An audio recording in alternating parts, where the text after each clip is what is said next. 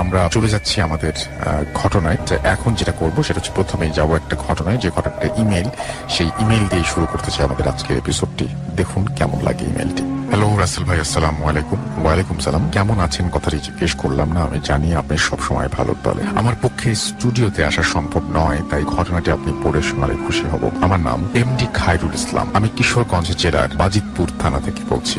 আমি দু হাজার বারো সালে সর্বপ্রথম ঢাকায় আসি এবং এরপর থেকে আমি ভূত এফএম নিয়মিত শুনি। আমি মানে ঘটনা যেগুলো বলেন তারা তারা সে বিষয়ে সমস্ত ঘটনা খুবই মনোযোগ দিয়ে শুনি। ঘটনাগুলো শোনার সময় আমার মনে হয়, প্রতিটি ঘটনা যেন আমার নিজের সাথে ঘটে যাচ্ছে। আমার গ্রামের বাড়ি থেকে সাধারণত ঢাকায় আসার পরে যখন ভূত এফএম জয়েন করি, তখন ঢাকায় প্রতিটা এপিসোডই আমি রেডিও ফুর্তির মাধ্যমে শুনি। যাই হোক, কথা না বাড়িয়ে আমি আমার ঘটনায় চলে যাই। আমার ঘটনাটি দু হাজার চোদ্দ সালে আমি রাত আটটা বাজে আমার আপুর বাসার উদ্দেশ্যে রওনা দেই। আপুর বাসায় যেতে বেজে যায় রাত নয়টা। আপুর বাসা, সেখানে গিয়ে আপুর সাথে গল্প করে ঘড়িতে প্রায় দশটা কি সাড়ে দশটা। কত ফাঁকে হঠাৎ আপুকে জিজ্ঞেস করলাম, আমার ভাগ্নের কথা, সে কোথায়? তাকে তো দেখছি না। তখন আপু আমায় বলেন, সে তো বাসায়, আমি জিজ্ঞেস করলাম কেন? তখন আপু আমায় বললেন যে, তোর ভাগ্নে বন্ধু বান্ধব নিয়ে কোথায় যেন যাওয়ার কথা। মনে হয় সেখানে গিয়েছে। আপুর এই কথা শুনে আমি আপুকে বললাম, রাত্রি অনেক হয়ে গিয়েছে। আমি এখন বাড়ি চলে যাব। সো সে যে কথা, সেই কাজ আমি রওনা দিলাম বাড়ির উদ্দেশ্যে। যাওয়ার পথে ভাবলাম যে, ভাগ্নে একটা ফোন করি। ফোন করার পর জিজ্ঞেস করলাম, কিরে, তুই কই? জবাবে উত্তর দিল, আমি এখন পূজায়। আমি জিজ্ঞেস করলাম, তুই এত রাতে পূজায় কি করিস? সে আমায় বলল বন্ধু বান্ধবদের নিয়ে ঘুরতে এসেছি। কেন মামা তুমি আসবে নাকি? আমি তাকে না বলতে পারলাম। আমি তাকে বললাম তো লোকেশনটা দে আমার তারপর সে বলল, তুমি ঋষিপাড়ায় এসে আমায় ফোন দিও। সো বলে রাখা ভালো, এই ঋষি গ্রামে আমি আরও আরও অনেকবারই গিয়েছিলাম এবং সেখানকার পূজা দেখার জন্য। এখানে কিছু হিন্দু ধর্মের জাতির নাম ছিল ঋষি। তো তারা সবাই একসাথে থাকতো বলে এই এলাকার নাম দেওয়া হয়েছিল ঋষিপাড়া। তারা ধর্মের সবচেয়ে বড় পূজা ছিল কালী পূজা। তো তখন কালী পূজার উৎসব চলছিল। আমি এই পূজায় আরও অনেকবার গিয়েছিলাম, তারপর আমি ঋষিপাড়ায় রাস্তার দিকে হাঁটতে শুরু করলাম। এই রাস্তা সম্পর্কে কিছু কথা না বললেই না। এই রাস্তা দিয়ে যাওয়ার সময় প্রথম অবস্থায় কিছু বাড়িঘর পড়ে, তারপর বেশ খানিকটা ফাঁকা পথ। এই ফাঁকা জায়গাগুলোতে চাষাবাদ করা হয়। তারপর সেই ঋষিপাড়া গ্রামটি, সেই সময়টা ছিল হালকা শীত। আমি খুব ফুরফুরে মনে এগিয়ে যাচ্ছিলাম। তখন ঘড়িতে সময় আনুমানিক রাত সাড়ে এগারোটা, চাঁদের আলোয় রাস্তাটি পরিষ্কার দেখা যাচ্ছিল। আমি ফাঁকা রাস্তার মাঝখান দিয়ে গিয়ে পৌঁছালাম। তখনই ঘটে আমার জীবনের সবচেয়ে ভয়ানক ঘটনাটি। আমি খুব স্বাভাবিকভাবে এই রাস্তাটিতে হেঁটে যাচ্ছিলাম। হঠাৎ করে আমি যে দুটো জিনিস দেখতে পেলাম, এই জিনিসগুলো দেখার জন্য আমি মোটেও প্রস্তুত ছিলাম না। আমি দেখতে পেলাম আমার দশ ফুট সামনে দুটি ভয়ঙ্কর কালো কুকুর, অথচ আমি যখন পনেরো ফুট দূরে ছিলাম, তখন আমি দেখেছিলাম রাস্তাটি একদম পরিষ্কার। হঠাৎ করে কুকুরগুলো আমার সামনে এসে খুবই ভয়ানক গর্জন করছে। আমি যেটা দেখ, খেয়াল করলাম, কুকুর দুটি কোন দিক থেকে দৌড়ে আসে, ভয়ানক গর্জনের সাথে মাটি ফেটে বেরিয়ে আসছে। আমি কুকুর দুটিকে একইভাবে ফেস করলাম। এত ভয়ঙ্কর ভাবে গর্জন করছে যে কোনো কুকুর কাছ থেকে কোনো কুকুরের কাছ থেকে এমন গর্জন শোনা যায় না। কুকুরগুলি দেখতে অন্য স্বাভাবিক কুকুরের চেয়ে অনেক বড় ছিল আর কুচকুচে কালো ছিল। ঠিক সেই মুহূর্তে আমি কি করব আমি কিছু বুঝে উঠতে পারলাম না। আমি তখন মনে মনে ভাবতে লাগলাম, আজই মনে হয় আমার জীবনের শেষ দিন। আমি মনে মনে সুরা পড়তে লাগলাম, কিন্তু কিছুই হচ্ছে না। কুকুর দুটো আরও ভয়ানক গর্জন করে আমার দিকে আসছে। মনে হচ্ছে এখনই এসে আমাকে কামড়াবে। এইভাবে কতটা সময় অতিবাহিত হয়েছে জানি না। হঠাৎ কেন যেন মনে হলো, জোরে একটা ধমক দেই। যদি কোনো কাজ হয়, আমি ধমক দেওয়ার চেষ্টা করলাম, কিন্তু পারলাম না। আমার ভয়ের কারণে আমার ভেতর থেকে শব্দটি এতই আস্তে বের হলো যে আমার ধমক আমি নিজেই শুনতে পাইনি। আমার মনে হতে লাগল, আমি এক বিশাল মরুভূমির মাঝখানে দুটি হিংস্র জানোয়ারের সামনে, আমি এক অসহায় প্রাণী। আমার হিংস্র জানোয়ারগুলি আমার দিকে বড় বড় সাদা দাঁত বের করে এগিয়ে আসছে, আমাকে তাড়া করছে। আমি ভয়ে নড়াচড়ার শক্তিটুকু হারিয়ে ফেলেছি, চারিদিকের পরিবেশটাও ভয়ানক হয়ে আসছে। কুকুরগুলো এখন আমার কাছ একেবারে কাছে চলে এসেছে, মনে হচ্ছে এখনই আমাকে আক্রমণ করবে। আমি চিৎকার করার চেষ্টা করি, কিন্তু আমার গলা দিয়ে কোনো আওয়াজ বের হলো না। ধরেই নিয়েছিলাম, আমার জীবনের সমাপ্তি এখানেই ঘটবে। নিজেকে নিজের কাছ থেকে খুব অসহায় মনে হচ্ছিল। আমার কি কিছুই করার নেই। মনে মনে আল্লাহকে ডাকতে শুরু করলাম, কারণ আমার মন বলছিল, একমাত্র আল্লাহ তালাই আমাকে এই বিপদ থেকে উদ্ধার করতে পারবেন। সাহায্য চাইছিলাম, আর ভয়ার্ত দৃষ্টিতে কুকুর দুটির দিকে তাকিয়েছিলাম। হঠাৎ করে কেন যেন আমার পেছন দিক দিয়ে কেউ একজন টর্চ মারলো এবং টর্চের আলোটা অনেক পাওয়ারফুল ছিল। সেই আলোয় আমার চারিপাশটা আলোকিত হয়ে উঠল। সেই আলোয় আমি যা দেখলাম তা আমি বিশ্বাস করতে পারছিলাম না। আমি দেখলাম সেখানে কিছুই নেই। নেই কোনো কুকুর, নেই কোনো কুকুরের ভয়ানক শব্দ। চারিদিকের পরিবেশটা অনেক শান্ত। টর্চ মারার লোকটি খুবই অল্প সময়ে আমার কাছে চলে এসেছে। লোকটি আমার কাছে আসার পর আমাকে জিজ্ঞেস করল, কি ভাই, কোনো সমস্যা? এখানে একা একা দাঁড়িয়ে আছেন কেন? আমি জবাবে, না, কোনো সমস্যা নেই, বললাম। এই বলে তার কাছ থেকে তার হাতে থাকা টর্চটি ছিনিয়ে ছিনিয়ে নিয়ে হন্তদন্ত হয়ে চারিদিকে কুকুরগুলোকে খুঁজতে থাকি। কারণ এগুলো যদি সাধারণ কুকুর হয়ে থাকে, তাহলে এত তাড়াতাড়ি পালিয়ে যাওয়া সম্ভব নয়।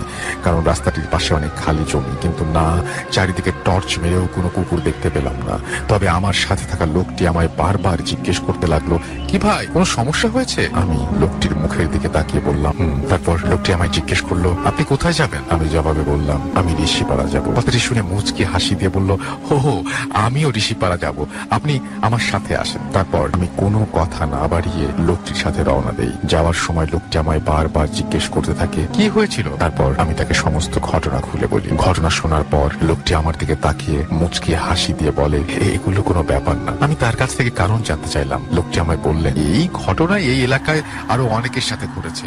আবার কেউ কেউ এই ঘটনাকে কেন্দ্র করে অনেক ক্ষতিগ্রস্ত হয়েছে। আমি তারপর জিজ্ঞেস করলাম এই ঘটনা কি কোনো সময় আপনার সাথে ঘটেছে? লোকটি আবারও আমার দিকে তাকিয়ে মুচকি হাসি দিয়ে বললেন, না। আমি বললাম, তারপর তার কাছ থেকে এই ঘটনাগুলো কেন এখানে ঘটে জানতে চাইলাম? লোকটি আমাকে জবাব এটা বললেন, এই ঋষিপাড়ায় নাকি অনেক আগে একজন লোক ছিলেন, তার নাম হলো বংশী। এই ব্যক্তি পেশায় একজন ব্ল্যাক ম্যাজিশিয়ান। তিনি কালো জাদু করতেন আর তার সাথে সবসময় দুটো কালো রঙের কুকুর থাকতো। বলে রাখা ভালো, এই বংশীর নাম আমিও অনেক শুনেছি এবং তার কাছ থেকে যদি কোনো ব্যক্তি কালো জাদু করতেন, তাহলে নাকি এই কালো জাদু একশো পার্সেন্ট কাজ করত। তারা কি ধরনের জাদু করতেন? কিছু নাম উল্লেখ না করলে নয়, যেমন কাউকে বান মারা, কোন সুন্দর মেয়েকে বশ করে বিয়ে করা, ইত্যাদি ইত্যাদি। এই বংশী মারা যাবার পর থেকে নাকি তার চারপাশে থাকা এই কুকুরগুলিকে আর দেখতে পাওয়া যায়। আর আমার সাথে যেই জায়গাটিতে এই ঘটনাটি ঘটেছে, তার দক্ষিণ দিকে আমার প্রায় ত্রিশ ফুট দূরে এই বংশীকে হাঁটু কেড়ে মাটি চাপা দেওয়া হয়। তারপর থেকে রাতের বেলায় এই রাস্তা দিয়ে যাওয়ার সময় অনেকেই নাকি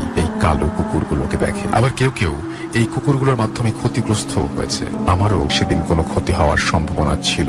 হয়তো আল্লাহ তালার কোনো রহমতের কারণে আমার কোনো ক্ষতি হয়নি। সো এই ছিল আমার ঘটনা। ভালো লাগলে পড়ে শোনাবেন। আমার কাছে আরও অনেক ঘটনা আছে, সেগুলো সময় পেলে শেয়ার করব। এই বলে তিনি তার ফোন নাম্বার শেয়ার করে ঘটনাটি শেষ করেছেন। থ্যাংক ইউ ভেরি মাচ আপনার ঘটনার জন্য আপনাকে অসংখ্য ধন্যবাদ এবং আশা করছি যে এই ঘটনাটি আপনাদের কাছে ভালো লেগেছে। আমি যদি কমেন্ট দেখি, তাহলে দেখছি যে অনেকেই লিখছেন। যে ঘটনাটি ভালো লেগেছে, স্টোরিটা অনেক ভালো। আমাদের সঙ্গে আছেন আরিফুর রহমান। আসসালাম আলাইকুম, আসাদ ওয়ালাইকুম সালাম। বগুড়া থেকে শুনছেন তিনি জয়পাল নবাবগঞ্জ হাসনাবাদ থেকে মেলটা ভালো ছিল। আমাদের সঙ্গে আছেন, দেখতে পাচ্ছি আদনান সাকিব এবং আমাদের সাথে আতিসে।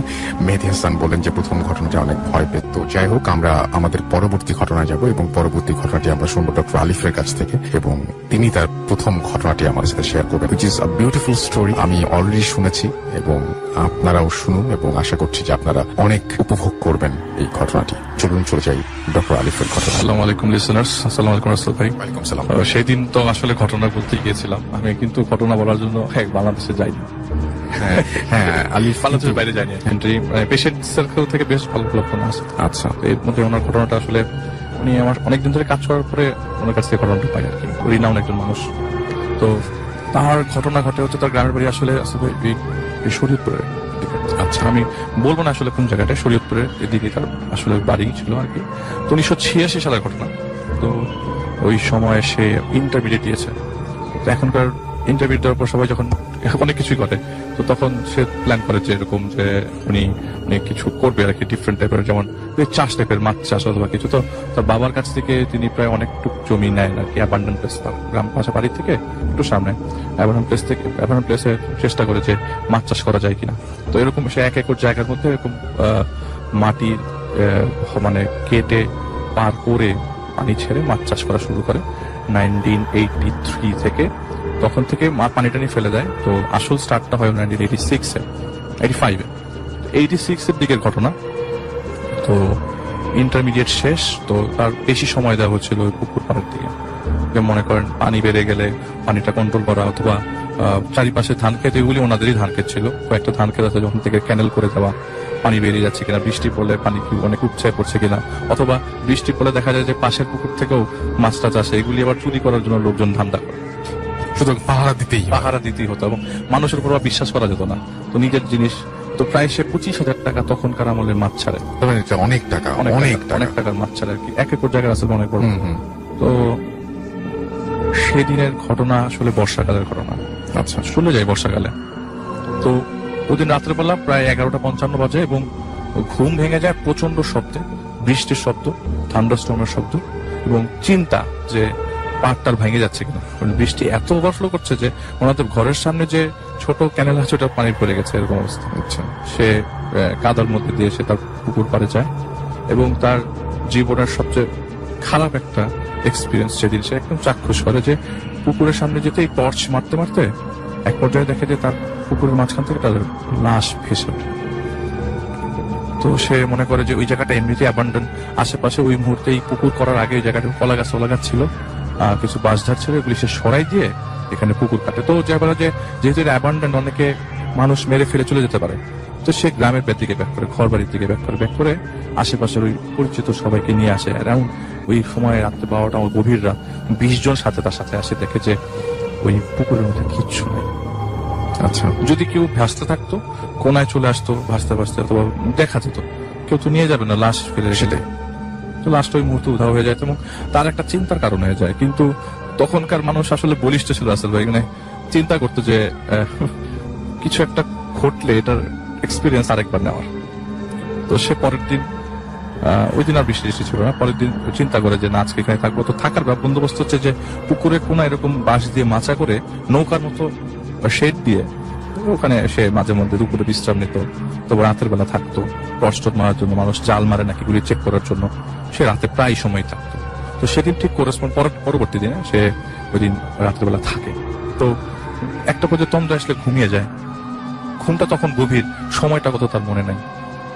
হঠাৎ করে একটা হাসির শব্দ, কেমন জানি তার পাড়ের উপর দিয়ে প্রতিধ্বনিত হয় মাঝখানে। মোট পুকুরের মানে যে জায়গায় মাছ চাষ করে ওই পুকুরটার মাঝখানে। তো উনি বলে যে শব্দটা এরকম যেটা বয়স্ক মানুষ বিদঘুটে টাইপের হাসি দিলে যেরকম হয় কটকট সাউন্ড এরকম একটা হাসি বারবার প্রতিধ্বনিত হচ্ছে। তো বলে রাখি যে এই ঘটনা, এই হাসির শব্দটা তিনি আগেও কয়েকবার পেয়েছেন, কিন্তু এত প্রমিনেন্ট না, খুব হালকা। এবং সবচেয়ে ইম্পর্টেন্ট কথা যে রাসেল ভাই যে মাছ চাষ করে। ওই মুহূর্তে সে ওই মাছের যে পেঁচানো ভাবে একটা শব্দ আর কেউ সাঁতার কাটার শব্দ টোটালি ডিফারেন্ট এটা সে আইডেন্টিফাই করতে পারছে যে কেউ সাঁতার কাটছে। তো- তো তিনি ওইখান থেকে বের হয়ে পাড়ের উপরে ওঠেন। এবং চারিদিকে টর্চ মারতে আশেপাশে কেউ নাই আছে উনি একা একটা বান্দা। এবং চারিদিকে টর্চ মারতে উনি দেখেন যে একটা হলুদ কালারের সালোয়ার পরা আর লাল মানে পাজামা আর কি। সালোয়ার কামিজ হলুদ কামিজ এবং পাজামা পরা। তো একটা মেয়ে মেরি মেয়ে এরকম ড্রেস পরা কোনা দিয়ে পুকুর মানে পুকুরের পানি থেকে উঠে কোনায় যে সে কি হলো পাটটা ধরে হাঁটা দিয়ে কারণ তার জানা দরকার আসলে জিনিসটা কি? সে টর্চ মারতে মারতে কাছে যেতেই তাকে দেখে ওই মহিলাটা পানির নিচে চলে গেল। বলে যে, আমি এখন বুঝতে পারছি যে, উনি বলছে যে, এইটা আর স্বাভাবিক কিছু না। কারণ ওই মুহূর্তে পানিটা মেয়েটা আস্তে করে চলে গেল। মনে হয় যে কোন একটা গুইসা পানির মধ্যে যেভাবে চলে যায়, আস্তে করে পানির ভিতরে চলে গেল। এরপর আর উঠল না উঠল না, আমি, উনি প্রায় আধা ঘণ্টা পঁয়তাল্লিশ মিনিট ওই জায়গায় দাঁড়ানো। সাধারণ মানুষ মরে উঠবে, কিন্তু ওইটা আর উঠল না। তো তার তখন তোর মন থাকল মনে হতে থাকল যে না, এই জিনিসটা বেশি এক্সপিরিয়েন্স করা ঠিক না। বাড়িতে যে কাউকে না কাউকে বলা উচিত, জিনিসটা শেয়ার করা দরকার। উনি তার বাবাকে বলেন, তার বাবা ওই এলাকায় বেশ রিনাউন একজন মানুষ, মসজিদ কমিটির সভাপতি, এবং এলাকায় লোকজন তারা ওই বাড়িটা তাদের এক নামে চেনে। তো তার বাবা দাদার কারণেই তার বাবা বলে যে, তুই ভয় পেয়েছিস বেশি, এটা কোনো সমস্যা না? তো বলতে যে, তুমি কিছু দিবা আমাকে? পানি পড়া, টানি পড়া বা কিছু একটা বন্ধ বন্ধ করে ব্যবস্থা করে দাও?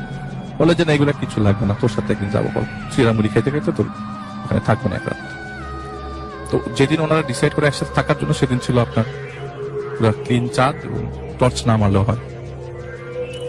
তো তাও টর্চ ছিল এবং ওই সময় তো মোবাইল ফোন ছিল না টর্চটা ছিল তখন ফ্যাশন কার কাছে কত দামি টর্চ তো ওই দিন সে একটু ভালো, ভারী ভারী টর্চ নিয়ে যায় যাতে মানে টর্চটা যখন ফেলবে, এটা যেন একটু ভালো পরিষ্কার দেখা যায়। তো অ্যারাউন্ড তারা মানে কথা বলতে বলতে এক ফাঁকে ঘুমায় পড়ে। তখন পর্যন্ত কোনো সাউন্ড আসে না সেদিন। হঠাৎ করে সেই পুকুরে সাঁতরানোর শব্দ। কে জানি সাঁতরাচ্ছে এবং অনেক জোরে জোরে পানির মধ্যে কে জানি দাপাদাপি করছে। তারা দুজনে উঠে যায় মুহূর্তে এবং সাথে তাদের একটা, তার একটা আত্মীয়কে নিয়ে গেছিল কাজিন। কিন্তু ওই লোকটা এতই গভীর ঘুম যে তাকে ডেকে আর তোলানো যায় তো তারা কি করে ওই মাচা থেকে বেরিয়ে পাড়ের মধ্যে ওঠে পাড়টা একটু উঁচু পানির পাড় একটু উঁচু পাড় থেকে আবার টর্চ মারে সারাটা, পুকুর টর্চ মারে। এবং অনেক দূর পর্যন্ত যায় রোডে টর্চের আলো। তো মারতে মারতে একটা সময় দেখে যে ঠিক একইভাবে একটা কোনা দেখে মেয়ে পানির থেকে উঠছে। উঠে পাটটা বেয়ে পরবর্তী এই ধান ক্ষেতের দিকে পাট বেয়ে নিচে নেমে গেল। তো তার বাবা বলে চল তো দেখি এটা কি আসলে, কি জাল মারে বা কিছু একটা। ওই ছেলের সাথে তিনি হাঁটা ধরলেন। কাছে যেতেই চলে আসল ভাই, জিনিসটা খুব মানে খুব মানে কেমন জানি ডিফারেন্ট তো কাছে যেতেই যেটা যে দেখে যে টর্চ মেরে দেখে একটা মেয়ে, মাথার চুলগুলা ঢাকা এবং ওই সালোয়ার কামিজি পরা হলুদ লাল কয়েকগুলা নবজাতক বাচ্চাকে চাপাতে দিয়ে টুকরা টুকরা করছে। এটা দেখতে দেখতে এর মধ্যে অলরেডি তার বাবা পড়ে গেল। তার তার উপরেই পড়ে গেছে এবং তার বাবার কোনো শব্দ নেই বাবা মাটিতে পড়ে গেছে অলমোস্ট। ধরে আছে কোনোভাবে এবং হাত পা কাঁপছে। আচ্ছা।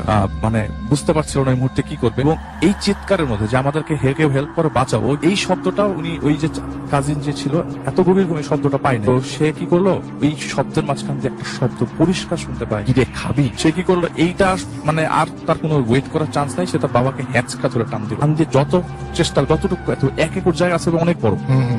যতটুকু পারে সে তার বাবাকে হ্যাচকা ধরে টান দিয়ে বাড়ির দিকে নেওয়ার চেষ্টা করল, কিন্তু কতক্ষণ শক্তিতে গুলাবে প্লাস মেন্টাল টেনশন রাতের বেলা ওই মুহূর্তে তাদের চিৎকারে একজন দুজন হয়তো সাউন্ড পায়। দৌড়ে আসলে, এই, কি হয়েছে কি হয়েছে?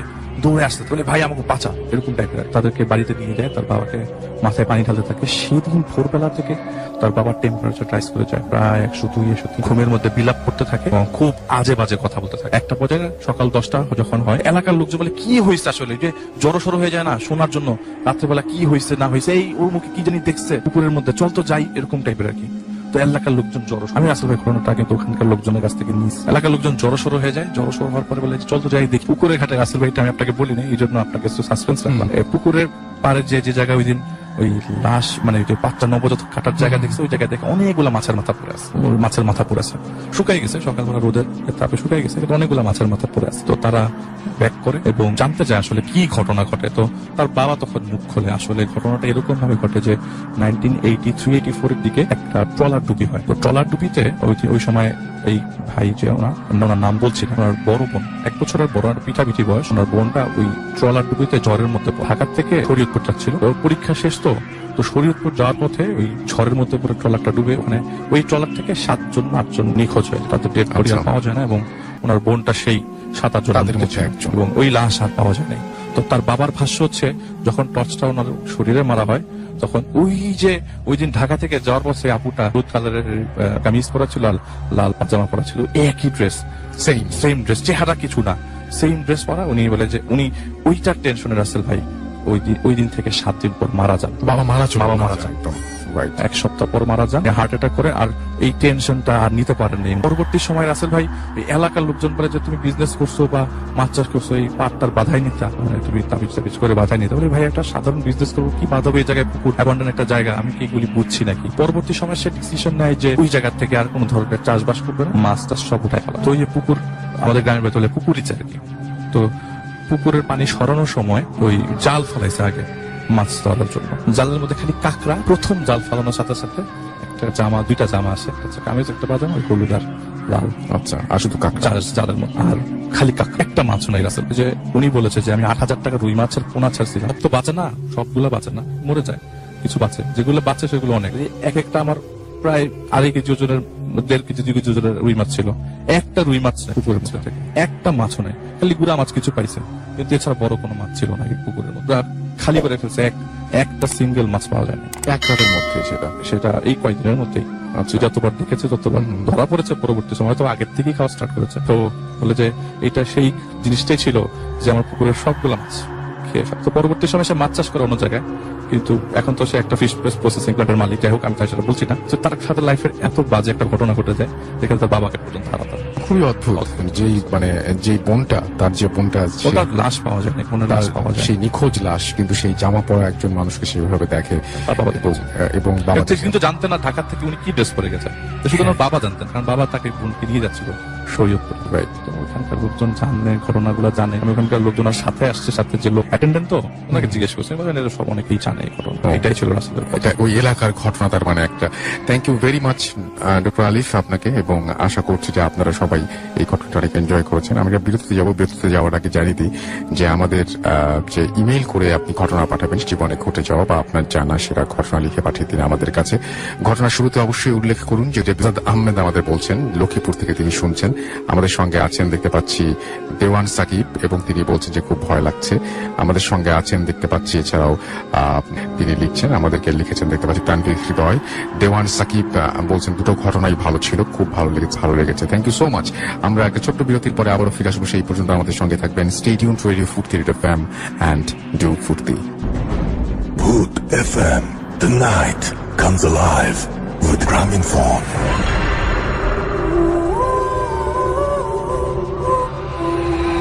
Yes, the night comes alive with Phone. You are listening to Radio Food Creator Family. আমাদের আরও একজন নতুন অতিথি আছেন। তার সঙ্গে আমরা একটা তার কাছ থেকে একটা ঘটনা শোনাবো শুনব। এবং আপনার নামটা প্লিজ একটু বলবেন। আপনি কোথা থেকে এসেছেন? তারপর আপনার ঘটনা যাব। ধন্যবাদ রাসেল ভাই। আসসালামু আলাইকুম লিসেনার্স আমি ওমর আমি এসেছি শাহবাগ। Okay. সরাসরি ঘটনা চলে যাচ্ছে. ঘটনাটা রিসেন্টলি ঘটা গত আগস্ট মাসে ঘটা। আচ্ছা একদম মানে তার মানে খুবই কাছাকাছি সময় ঘটা। বলে রাখি আমি একটি আমি রাজধানীর একটি সুনামধন্য হসপিটালে জব করি। সঙ্গত। কারণে হসপিটালের নামটা বললাম না। আমাদের হসপিটালে তিন শিফটে ডিউটি থাকতে থাকে। একটা মর্নিং একটা ইভিনিং একটা নাইট সো সেদিন আমার ছিল মর্নিং ডিউটি আমি সকালবেলা হসপিটালে যাই। আমার ডিউটি থাকে আটটা থেকে আমি স্বাভাবিকভাবে চেষ্টা করি যে একটু আগে যাওয়ার জন্য বেশিরভাগ প্রতিদিন সো সেদিন আমি সকাল সাতটার সময় হসপিটালে যাই যাওয়ার পরে আমাদের পাশে ক্যান্টিন ছিল আমি ওখানে গিয়ে নাস্তা করি। তো ক্যান্টিনের দরজায় ঢুকতে গিয়ে ক্যান্টিনের পাশে আছে আমাদের রিসিপশন। তো রিসিপশনের পাশে দেখি একটা সুন্দরী মেয়ে দাঁড়িয়ে যার সাথে আপনারা যে কোনো উপমায় উপমায় তার সাথে মেলাতে পারেন। তো মেয়েটাকে দেখে মেয়েটা দেখে আমার দিকে তাকিয়েছে তার দিকে আমি তাকিয়েছি আর আমার মনে হচ্ছে মেয়েটা আমার পরিচিত। যে আগে কখনো দেখেছি বা সে আমার অনেক পরিচিত। সো একটু পরে মেয়েটা অন্যদিকে তাকালো। তারপরে আবার সে তাকালো। কিন্তু আমি তার দিকেই তাকিয়ে আছি। পরে মেয়েটা একটু বিরক্তিত হয়ে তাকিয়ে, পরে আবার যখন মুখ ঘির- ঘুরিয়ে আবার তাকালো, তখন আমি একটু হাসি দিলাম। দেখি মেয়েটাও হাসলো। তো আমি তখন সেখান থেকে চলে গেলাম। মেয়েটা কি ধরনের পোশাকে ছিল? মেয়েটা ছিল এমনি স্বাভাবিক ধরনের। স্বাভাবিক ধরনের সালোয়ার কামিজ যেটা বলা। আচ্ছা ওকে। তো আমি ক্যান্টিনে চলে গেলাম যে নাস্তা করলাম। প্রায় পনেরো মিনিট সময় লাগে। তো বের হয়ে মেয়েটাকে রিসিপশনে পেলাম না। একটু ভিতরে লবির দিকে গেলাম সেখানেও পেলাম না। আমি মনে করলাম হয়তো পাশে দুজন লোক ছিল একজন হয়তো তার বাবা বা মা। তো তাদের মধ্যে কেউ পেশেন্ট প্যাথোলজিতে যেতে পারে ব্লাড টেস্টের জন্য বা ডক্টর দেখাতে আসতে পারে। তো আমি আমার সেকশনে চলে গেলাম। আমি ড্রেস চেঞ্জ করলাম। আবার প্রতিনিয়ত প্রতিদিনের মতো আবার কাজ শুরু করলাম। তো এর মাঝে মেয়েটাকে দেখতে মজা ছিল যে মেয়েটা দেখলাম, আবার একটু তাকে দেখে আসি। তো এই ফাঁকে তার জন্য আমি লবিতে এসেছি, কিন্তু কোথাও পাই নাই। দুইবার এসেছিলাম। তো সেখান থেকে কাজ করতে করতে আমার সময় যাচ্ছিল। রাসেল ভাই এখানে বলে রাখি যে আমার একটা ব্যাড হ্যাবিট আছে যে আমি স্মোক করি। আর হসপিটালে ডিউটির অবস্থায় আমার স্মোক টাইম হচ্ছে সকাল এগারোটা, বিকেল পাঁচটা অ্যান্ড রাত এগারোটা। এই টাইমে ডিউটি থাকলে আমি এই টাইমে স্মোক করি। তো যখন ঘড়িতে এগারোটা বাজে তখন তখন আমি স্মোক করতে যাই। আমাদের আমি যেখানে স্মোক করি হসপিটালের মানে পিছন সাইডে ওই জায়গাটা আর হসপিটালের পাশ দিয়ে যেতে হয় একটু দূরে। তো আমি যাচ্ছিলাম যাবার পথে দেখি যে একটু দূরে ওখানে একটা মেয়ে দাঁড়িয়ে আছে সেই মেয়েটা। যে মেয়েটাকে আমি রিসিপশনে দেখেছিলাম সেই মেয়েটা আমাদের হসপিটাল হসপিটালের ড্রেস পরা। আর সে এমন একটা ড্রেস পরা যে যে ওয়ার্ডের পাশে দাঁড়িয়ে আছে সেই ওয়ার্ডে শুধু ওপেন হার্ট করা পেশেন্ট রাখা হয়। আচ্ছা। তো আমি শিওর হলাম যে মেয়েটার ওপেন আউট করতে হবে হার্ট প্রবলেম তো আমি তার কাছে গেলাম যে জিজ্ঞেস করলাম আপনার কি ওপেন আউট হবে? তখন বলল যে হ্যাঁ। তখন আমার ভালো মনটা, আমার মন সেদিন অনেক ভালো ছিল, কিন্তু অনেক মনটা খারাপ হয়ে গেল। তারপর আমি নিচে চলে গেলাম স্মোক করলাম, চলে আসলাম। আসার পথে দেখি মেয়েটা সেম ভাবে দাঁড়াল। সে রাস্তার দিকে তাকিয়ে আছে যে এত সুন্দর মানুষ, এত সুন্দর পরিবেশ, গাড়ি যাচ্ছে বা এত সুন্দর পৃথিবীতে হয়তো আমি দুদিন পরে থাকতে পারব না। তো তার দিকে তাকিয়ে মনে হচ্ছিল যে সে এমন একটা মনোভাব নিয়ে তাকিয়ে আছে। তো সেখান থেকে আমি আমার সময় লস হয়ে যাচ্ছিল বলে আমি আমার সেকশনে চলে গেলাম, সেখানে কাজ করলাম। পরে আমার দুইটা ডিউটি শেষ হলো আমার ড্রেস চেঞ্জ করে সে ওয়ার্ডের পাশে গেলাম, দেখি মেয়েটা ওয়ার্ডে শোয়া, তার বেডে সো সেদিন আমি বাসায় চলে গেলাম, বাসায় যে স্বাভাবিকভাবে যে কাজগুলো করি, গোসল করা, খাওয়া দাওয়া বা ঘুমানো, তো সেম ভাবে এরকম করে পরের দিনের, সেদিন আমার ছিল হচ্ছে মর্নিং ডিউটির শেষ দিন, পরের দিন থেকে নাইট পরের দিন আমার সারাদিন কোনো ডিউটি নেই, রাত্রিবেলা আটটা থেকে ডিউটি আমি সাতটার মধ্যে হসপিটালে চলে আসলাম, মেয়েটাকে দেখার জন্য। আমার মনের মধ্যে শুধু মেয়েটাকে দেখাটাই ছিল। তো আমি যখন হসপিটালে আসি, তার ওয়ার্ডের সর্বপ্রথম পাশে যাই দিয়ে দেখি যে মেয়েটা মানে আমাদের হসপিটালে ওই ওয়ার্ডের পাশে অ্যাটেন্ডেন্ট যারা বসে, রোগী অ্যাটেন্ডেন্ট সেখানে বসে আছে তার বাবা, মা বা আদার্স আত্মীয় স্বজন তাদের সাথে আছে। তো আমি কিছুক্ষণ তার জন্য অপেক্ষা করলাম যে অত লোকের মাঝে তার কথা বলতে পারে না। একটু যদি চলে যায় তাহলে কথা বলতে। তো একটু পরে দেখি তার বাবা মা প্লাস বাকি লোকগুলো তারা ওখান থেকে চলে গেল। তো আমি তার কাছে গেলাম আমি যে বললাম যে কেমন আছেন? সে বলল যে ভালো আপনি কেমন আছেন? বা এরকম কথা তো আমি জিজ্ঞেস এ ফাঁকে তাকে জিজ্ঞেস করলাম আপনার নাম কি আর আপনি করেন কি? আচ্ছা। তখন সে বলল যে আমি এবার গত এসএসসি পরীক্ষা দিয়েছি আমি তার পয়েন্টটা জানি না বলা হয়নি। এসএসসি পরীক্ষা দিয়েছে তার নাম হচ্ছে নীলিমা। তার নামটা আমি বললাম। তো তারপরে আমি তাকে জিজ্ঞেস করলাম যে আপনার সাথে যারা ছিল তারা বলল যে আমার বাবা মা প্লাস আমার কালকে অপারেশন আমার ছয় ব্যাগ ব্লাড লাগে সো ওনারা ব্লাড দিতে আসছে ব্লাড ব্যাংকে গেছে। তো সেই ফাঁকে আমি তার সাথে একটু কথা বলছিলাম, আমার ডিউটি আটটা থেকে অনেক সময় আছে। তার ফাঁকে পার্সোনাল কিছু কিছু কথা বলি, যেটা ওনার সম্পর্কে আমি জানি বা ওনার ফ্যামিলি সম্পর্কে জানি, উনি আমার ফ্যামিলি সম্পর্কে জানি। একটু আমার ডিউটির সময় যায়, সেখান থেকে চলে যাই। সেদিন ডিউটি করলাম সারা রাত, পরের দিনে সকালবেলা তার অপারেশন আমার ডিউটি শেষ করে তার ওয়ার্ডের পাশে চলে গেলাম, আমার ডিসপ্লে তো আমি সেখানে গিয়ে দেখি তার বাবা মা সবাই বসে আছে, আমি ও সরি এ একটা কথা বলা হয়নি। আমি যখন তার সাথে কথা বলছিলাম তার বাবা মা ব্লাড ব্যাংক থেকে ফিরে এসে আমাকে জিজ্ঞেস করেছিল যে তার মেয়েকে জিজ্ঞেস করল যে ছেলেটা কি? আচ্ছা মানে আপনার পরিচয় জানতে চাই হ্যাঁ পরিচয় জানতে যে মেয়ের সাথে কথা বলে। তা আমি তখন বলেছিলাম যে আঙ্কেল আমি হসপিটালের স্টাফ তো আপনার মেয়ের সাথে কথা বলছিলাম যে এই বয়সে এমন রোগ দেয়া রোগ বা অপারেশন করতে হবে। তখন তার বাবা মা আফসোস করে বলল যে হয় বাবা আল্লাহ এমন রোগ তো- রোগ দিছে তো দোয়া করে তার জন্য ভালো তো পরের দিন আমি সেখানে যাওয়াতে তার বাবা মা দেখে আমাকে চিনলো আমি তাকে সালাম দিয়ে কথা বললাম। তো আমি বললাম যে আঙ্কেল নীলিমাকে অপারেশন থিয়েটারে নেয় নাই। বলল যে না বাবা আটটা থেকে অপারেশন তো তাকে অপারেশন থিয়েটারে নেওয়ার আগে কিছু প্রসিডিউর আছে মেডিসিন দিতে হয় বা আদার্স কাজ থেকে সেই কাজগুলো করতেছি কিছুক্ষণ পরে নেবে। তো আমি তার বাবা মার সাথে কিছুক্ষণ কথা বলার পরে দেখি একটু পরে অপারেশন থিয়েটারে বের হবে। রাসেল ভাই এখানে একটা কথা বলে রাখা ভালো যে অপারেশন থিয়েটারে নেওয়ার আগে ওয়ার্ড থেকে বের করার পর থেকে আমি তার পাশে ছিলাম যতক্ষণ অপারেশন থিয়েটারে ছিল নিচ্ছিল। আচ্ছা। ততক্ষণ আমি লক্ষ্য করে দেখেছি তার বাবা মা আত্মীয় স্বজন সবাই ছিল কিন্তু মেয়েটা আমার দিকে তাকিয়েছিল এক দৃষ্টিতে। আচ্ছা। তার সাথে আমার শুধুমাত্র একদিনের কথা রক্তের পরিচয় কেউ না কিন্তু আমি তার দিকে সে আমি লক্ষ্য করেছিলাম সে আমার দিকে তাকিয়ে আছে। তো আমি যখন অপারেশন থিয়েটারের কাছে গেল আমি স্টাফ সবাই আমাকে চিনে তো আমি মনে করলাম যে আমার দিকে মেয়েটা তাকিয়েছে তার বাবা মা তো অপারেশন থিয়েটারে নেওয়ার আগে দোয়া করে দিতে পারে বা কথা বলতে পারে। তো আমি একটু সাইডে গেলাম চলে আসলাম তার বাবা মা দোয়া করে দিল তাকে অপারেশন থিয়েটারে নিয়ে গেল। আমি আর আচ্ছা। তখন ওখান থেকে চলে আসলাম বাসায় গেলাম। সেদিনও পরের দিন সারাদিন কাটলো। তো তার অপারেশন সকাল আটটা থেকে প্রায় ডেফিনেটলি শেষ হওয়ার কথা, দুপুর একটা দুটোর মধ্যে। তো আমি সেদিন সাতটার মধ্যে আবার হসপিটালে আসলাম। আসার পরে দেখি তার বাবা আমার মন খারাপ লবিতে বসে আছে, যেখানে অ্যাটেন্ডেন্টরা বসে থাকে। তো আমি জিজ্ঞেস করলাম যে, আঙ্কেল, নীলিমার অপারেশনে কি খবর? কয়ে, বাবা, ভালো না? ডাক্তার বলছি যে, একটু ক্রিটিক্যাল অবস্থা লাইফ সাপোর্টে আছে। তো আমি তাকে বললাম যে, আঙ্কেল, আমি তো হসপিটাল চাকরি করি, আমি জানি যে পেশেন্টদের ওপেন হার্ট সার্জারি হওয়ার পরে সবাইকে লাইফ সাপোর্টে রাখা হয়। তো হয়তো নীলিমা নীলিমাকে অপারেশন থিয়েটার অপারেশন করার পরে লাইফ সাপোর্টে দিছে।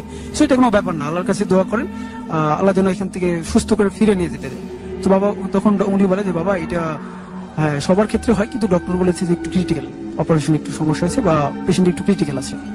তো আমি আমার মতো চলে গেলাম মন খারাপ করে।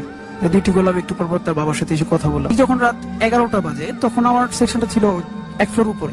সেখান থেকে কেউ যদি কাঁদে নিচের, নিচ ফ্লোরে শোনা যায়। তো রাত এগারোটার দিকে আমি বুঝি যে একজন মানুষ কান্না করে, একজন না বেশ কয়েকজন মানুষ কান্নার শব্দ। আমি দৌড়ে আসলাম নিচে, এসে দেখি যে নীলিমার বাবা মা সবাই কান্না করে। আমি তাদেরকে জিজ্ঞেস করলাম, আঙ্কেল, কি খবর? আমি যেতেই তার বাবা আমাকে জড়ায় ধরে বলল যে, বাবা, ডাক্তার আবার বলেছে যে, আশঙ্কা খুব খারাপ, আর শুধু আল্লাহর কাছে দোয়া করতে বলছে, তাদের হাতে কোনো কিছু নেই এখন। তো তখন আরও বেশি মন খারাপ হলো। আমি কাজে তেমন মনোযোগ দিতে পারলাম না। তারপরে ও আমার যেহেতু জব করি, সেক্ষেত্রে আমার কাজ করতে হয়। আমি চলে গেলাম আমার সেকশনে একটু পর পর আসছিলাম, কথা বলছিলাম করতে করতে রাসেল ভাই রাত প্রায় তিনটা বাজে। আমার, আমি তখন ঘুমাই, জেগে। হঠাৎ করে অনেক জোরে আওয়াজ, অনেকগুলো মানুষ কান্না আমি নিচে দৌড়ে আসলাম, এসে দেখি নীলিমার বাবা মা সবাই অনেক জোরে জোরে কান্না করে। আমি যে যেতেই তার বাবা আবার আমাকে জড়িয়ে ধরে বলল যে, বাবা নীলিমার নেই তখন আমি তাদের সাথে জানি না, আমার অটোমেটিক্যালি চোখে পানি আসলো। আমি কিছুক্ষণ এমনিতে নিরবতার মধ্যে কাঁদলাম। কাঁদার পরে আমি ওপর আইসিইউর সামনে গেলাম। ও আইসিইউ ওয়ার্ডে ছিল। তো যাওয়ার পর সিস্টারকে জিজ্ঞেস করলাম যে, কি খবর? বলে যে, না পেশেন্ট নেই, মারা তো ভাই, সে মারা গেল। প্রতিনিয়ত পেশেন্টের মারা যায়। এগুলো দেখে অভ্যস্ত, কোনো সমস্যা হয় না। আর তার বাবা আমার কাছে কতক্ষণ সান্ত্বনা দিব? কারণ আমি তাদের কেউ না, রক্তের সম্পর্কে তারা দিয়ে দেখি যে আত্মীয় স্বজন যারা আছে, কান্না করতেছে, আমি পরে আমার ওখানে চলে গেলাম। মন খারাপ করে কোনো কাজে মন দিতে পারলাম না। সারাদিন সেদিন ডিউটিটা ওভাবেই কাট তো আমি আবার আবার এসে তার বাবাকে জিজ্ঞেস করলাম যে আঙ্কেল নীলিমাকে নিয়ে যাবেন? বলল যে বাবা সব ভোর, ভোরবেলা নিয়ে তো ভোরে আসা আমিও থাকলাম। ওদের কাছেই ছিলাম, একটু পরে আসতাম, বলল যে একটু পরে নিয়ে যাবে। তখন সাড়ে পাঁচটা অ্যাম্বুলেন্স আসলো। পেশেন্টকে ট্রলি করে নিয়ে যাচ্ছিল। নিয়ে যাওয়ার পরে ইমার্জেন্সিতে নিয়ে যাই তখন মানে মেন গেটের বাইরে। আমিও তার সাথে গেলাম। যখন লাস্ট বক্স থেকে বের করে অ্যাম্বুলেন্সে তুলে দিচ্ছিল বা স্ট্রেচারে তুলে দিতে যাবে, তখন আমি আসলে এখানে বলে রাখি যে আমি ওদের কাছে, ওদের আত্মীয়রা যেভাবে চলাফেরা করছে, আমিও ঠিক সেভাবে লাস্টটা যখন তুলে দেয়, তখন আমি নীলিমার তার ঘাড়ের নিচে এক হাত প্লাস পিঠের নিচে এক আর তখন আমার অঝরে চোখের পানি আসছিল। আমি কাঁদছিলাম। আমি জানি না কোন মায়াই বা কেন। আমি অনেক পেশেন্ট দেখেছি, অনেক লাশ আমার হাতে নিয়েছি। কিন্তু এরকম কখনো হয়। আমি সেদিন কাঁদছিলাম। পরে তাকে কোলে করে তুলে যখন অ্যাম্বুলেন্সে দিলাম, সেদিন তারা নিয়ে চলে গেল যে মতো তাদের গ্রামে। আমি সেদিন রাতটা কষ্টে কাটলো। পরের দিনে বাড়িতে বাসায় গেলাম যখন। ভালোভাবে কাটলো না। প্রতিদিন প্রায় আট ঘণ্টা, নয় ঘণ্টা ঘুমাই তো আমার সেদিন মাত্র দুই ঘণ্টা ঘুমাইছে দুপুর দুইটা থেকে বিকেল চার, চারটার পর ঘুম ভাঙার পরে মন খারাপ। একটা মানুষের নিয়ারেস্ট কেউ মারা গেলে যেমন মন খারাপ হয়, ঠিক তেমন। শুধু তার কথাই ভাবছিলাম বা এরকম। তো পরে চারটার দিকে আবার হসপিটালে গেলাম, যে ডিউটি করলাম। সেদিন একটু কাজের প্রেশার ছিল। সারা এমনিতেই দিনে ঘুমানি অনেক টায়ার্ড হয়ে পড়লাম। তো আমার কলিগকে আমি বললাম যে, ভাই, আমি তো খুব টায়ার্ড সারাদিন ঘুমাতে পারি আমি একটু ঘুমাম আমি সে বলল যে আচ্ছা ঠিক আছে, তুই ঘুমা, আমি একটু পরে ঘুমাবো। কাজ শেষের দিকে তো আমি ঘুমিয়ে পড়লাম রাসেল ভাই, রাত যখন চারটা বাজে, আমার মন মানে চারটার পরে আপবে পরে ঘড়ি টাইম দেখছিলাম। আমি সে সময় আমি স্বপ্নে দেখি যে নীলিমা আমাকে ডাক সরি রাসেল ভাই, এটা পরের দিনে। আমি নীলিমা আমাকে স্বপ্নের মধ্যে তোমর তুমি একটু আসবা, তোমার সাথে আমার কথা আছে। তো রাসেল এই কথা বলাতে আমার ঘুম ভেঙে যায়। আর স্বপ্নের মধ্যে আমার এই জিনিসটা মনে আছে, সে যেখানে আমরা বসে কথা বলেছিলাম, সেখানে বসে আমাকে ডেকে তখন আমি সাথে সাথে আমার সেকশনের দরজা খুলে আমি দৌড়ে সেখানে যাই এবং গিয়ে দেখি যে ওইখানে নীলিমা আমাদের হসপিটালে যে অপারেশনের সময় ড্রেস পরে নেওয়া হয়, সেই ড্রেসটা পরে বসে আমি তার কাছে গিয়ে বলি যে, এটা কীভাবে সম্ভব? তুমি এখানে কি করো? আর এভাবে তুমি আসলে কীভাবে? বলে যে, তোমার সাথে কথা আছে, তার জন্য আমি বলি যে কি কথা বা তুমি কীভাবে আসলে? এটা সম্ভব হয়? বলে দেখো যে আমার সাথে যেদিন তোমার প্রথম দেখা হয়, আমি তোমার দিকে তাকিয়েছিলাম, তুমি আমার দিকে তাকিয়েছি আমি একটা মেয়ে, আমি জানি যে তোমার আমাকে পছন্দ হয়েছে বা তোমার আমাকে ভালো লেগেছে, তার জন্য তাকিয়েছি। কিন্তু এর মাঝে তুমি যখন একবার হাসি একবার হেসেছিলে, তখন তোমার হাসিটা আমার ভালো লেগেছে, অনেক সুন্দর তোমার হাসি। আর আমি এই দুনিয়াতে থাকতে চেয়েছিলাম, কিন্তু আমাকে হয়তো আমার হায়াত নাই বা এই কারণবশত আমি এখান থেকে দুনিয়া থেকে চলে গেলাম। আমাকে ক্ষমা করে দিন আর একটা কথা বলি, আমার যখন দাফন করার জন্য আমাকে শেষ গোসল করা হচ্ছিল, আমাকে অঝোর পানি দিয়ে গোসল করেছে এবং সেগুলো পানি আমার শরীর থেকে মুছে দিচ্ছে কিন্তু একটা, তুমি যখন আমাকে অ্যাম্বুলেন্সে তুলে দিচ্ছিলে তখন তোমার চোখ থেকে তিন ফোঁটা পানি আমার ফেসে পড়েছে। মুখ- মুখের এদিকে বা জলে বা চোখের এদিকে। সে যতই পানি মুছুক, তোমার তিন ফোঁটা চোখের পানি সে বুঝতে পারে আর তুমি আমাকে ক্ষমা করে দিও। তখন আমি কাঁদছিলাম, হয়তো আমার কোনো কারণে চোখ বন্ধ হয়, তাকিয়ে দেখি সে নাই। তখন আমি অনেক ভেঙে পড়ি সেখানে একটু জোরে কান্না করি, তখন পাশের ওয়ার্ড থেকে সিস্টার এসে বলে যে, ভাই, কি হয়েছে? আমি তার কারোর সাথে কোনোদিন শেয়ার করি না আজকে প্রথম শেয়ার করলাম। সিস্টারকে বলিনি, বললাম যে, আমার একটু মন খারাপ, পারিবারিক সমস্যা, তো তাই আসছিলাম ভাই, ওদিকে ডক্টররা আছে। বলল যে আচ্ছা ঠিক আছে, যে, আমি ওদিকে যাই। তখন রাসেল ভাই, আমি আমার সেকশনে চলে আসি। লিসেনারদের উদ্দেশ্যে একটা কথা বলব যে, ঘটনা আপনাদের কাছে ভয় কিনা তা আমি জানি না। তবে আপনাদের কাছে একটা অনুরোধ যে, আজকে যারা লাইভে শুনছেন, এবার জন্য দোয়া করবেন। আর আজ থেকে হয়তো বিশ বছর তিরিশ বছর পরে যারা লাইভে শুনবে তারা হয়তো এই মাধ্যমের মাধ্যমে তার জন্য দোয়া করবে। আর আল্লাহ তারকে যেন ভালো রাখবে বা তাদের দোয়া যেন ভালো থাকে। এই জন্য আপনাদের মাঝে ঘটনা শেয়ার করলাম। পুরো ভুল ত্রুটি হয়ে থাকলে আমাকে ক্ষমার দৃষ্টিতে দেখবেন। ধন্যবাদ আপনি নিজের চোখে দেখেছিলেন তাই না? নিজের চোখে দেখেছিলেন। থ্যাংক ইউ সো মাচ আপনার ঘটনার জন্য আপনাকে অনেক ধন্যবাদ। নাম উৎস। আমাদের সঙ্গে আছেন মুস্তাফিজুর রানা দেওয়ান সাকিব আমাদের সঙ্গে আছে এবং আমাদের সাথে আছেন শিমুল আলিফকে নিয়ে। সেই পর্যন্ত আমাদের সঙ্গেই থাকুন। Stay tune radio ফুর্তির F M and dew Foorti Boot FM. The night comes alive with Gramin Phone.